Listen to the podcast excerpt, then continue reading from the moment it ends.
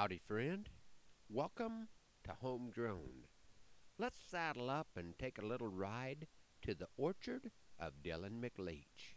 A boy named Wyatt and his brother named Will went for a ride to a faraway hill, three canyons past where the magpie did screech, into the orchard of Dillon McLeach. They didn't tell Mama, they didn't tell Pa, such curious boys you never have saw. Many's the time they heard their pa preach, Stay away from the orchard of Dillon McLeach.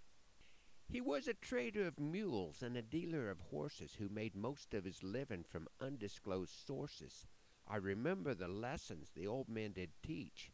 You never get ahead of Dillon McLeach. A boy named Will and his brother named Wyatt snuck into the orchard where it was so quiet. They weren't lookin' for trouble, just lookin' around when they heard a voice come from high off the ground. The boys' eyes opened wide at what they did see. An old man was climbing right down from a tree. Like a rusty gate hinge, his voice it did screech. The boys had been found by Dillon McLeach. Howdy, boys, what are you doing here?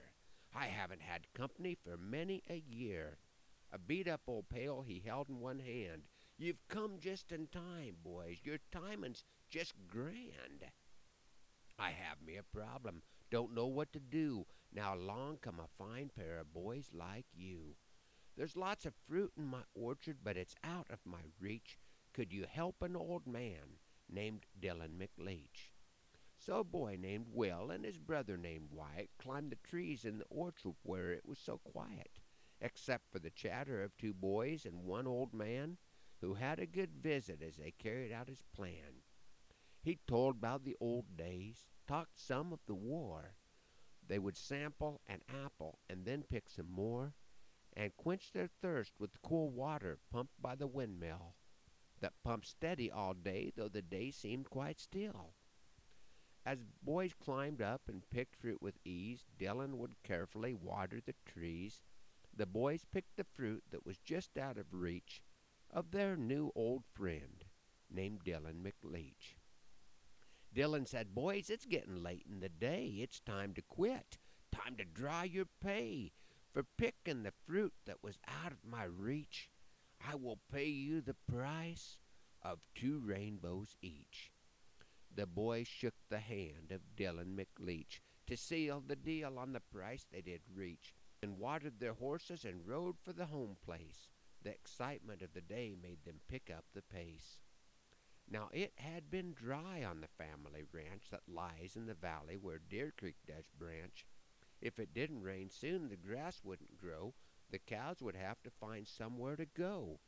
The boys told their pa of the deal they had made. The boys told their pa how they would be paid for picking the fruit that was just out of reach that grew in the orchard of Dillon McLeach. Their pa, he did laugh, nearly laughed till he cried, wiped the dust from his brow, and then heavily sighed. My boys are telling me quite a tale of an orchard, an old man, and a beat up old pail. I still know the stories that were told by my dad, but Dillon's been gone since I was a lad. He was a shoer of horses, a dealer of mules. He could make clever men look just like fools. If I remember the story the way Pa told it to me, that old man broke his neck falling out of a tree. This could be the reason that my pa did preach, Stay out of the orchard of Dillon McLeach. I've rode that orchard a, a thousand times or so. There ain't much left there, this much I know.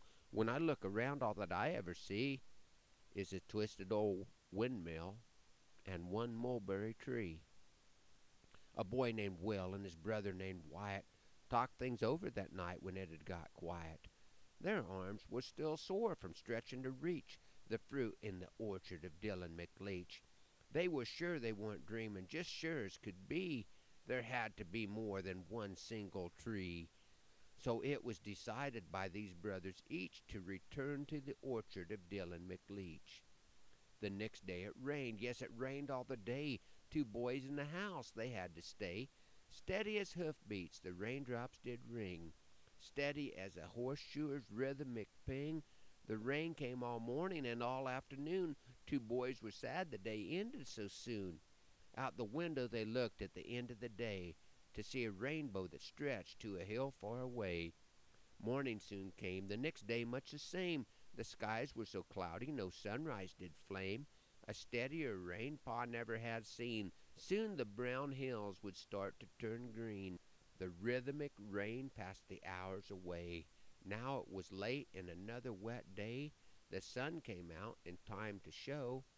Two boys saw that day a double rainbow. It was no longer dry on the family ranch that lies in the valley where Deer Creek does branch. A third day it rained and Deer Creek it flowed. The cows would have grass and the hay would need mowed. A boy named Wyatt and his brother named Will saw a rainbow stretching to a faraway hill. After three rainy days, they had two rainbows each that ended in the orchard of Dillon McLeach. Their pa said a good deed never goes unpaid, and an honest man sticks with the deal he's made. He looked over the hill to where the rainbow did reach, and said, We may have been wrong about Dillon McLeach.